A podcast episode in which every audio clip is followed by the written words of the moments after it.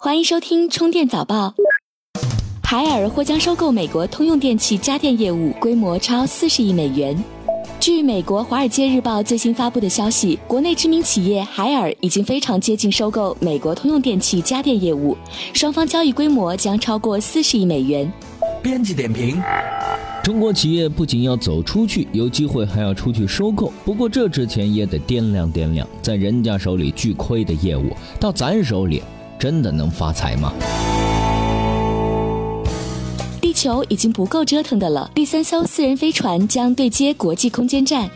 美国航空航天局选中了内华达山脉公司精心设计的一架名为“追梦者”的小型飞船，作为第三个向国际空间站运送货物的私人飞船。内华达山脉公司从佛罗里达州出发，并从空间站带回科学试验品。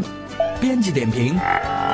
埃隆·马斯克的火箭刚实现了安全返回的功能，这家内华达的公司又把飞船接到国际空间站去了。人家美国创业者的目标还真是星辰大海呀！苹果进入智能汽车市场可能为时已晚。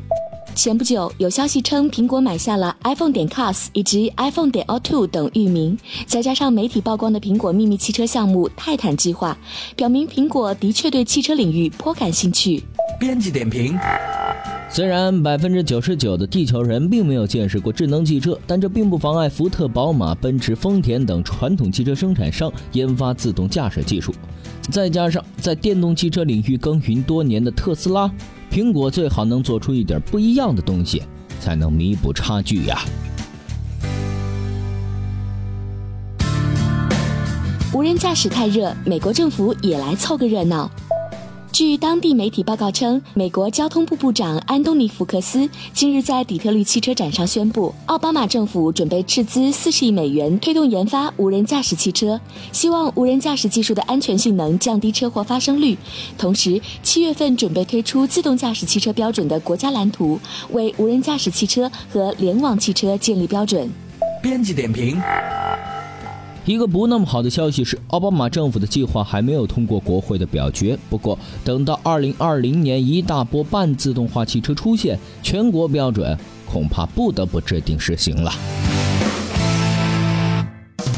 为了版权，Netflix 将屏蔽 VPN。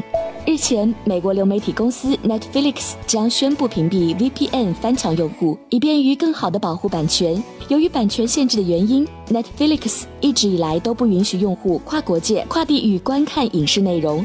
不过，用户通常可以通过一些技术手段来伪装 IP 地址，比如 VPN 即俗称的翻墙技术。编辑点评。拥有《纸牌屋》等热门剧集的 Netflix 要封杀翻墙用户了，这一点儿也不奇怪。作为一家有悠久 DVD 出租历史的公司，看人家的片子，理所当然应该付费啦。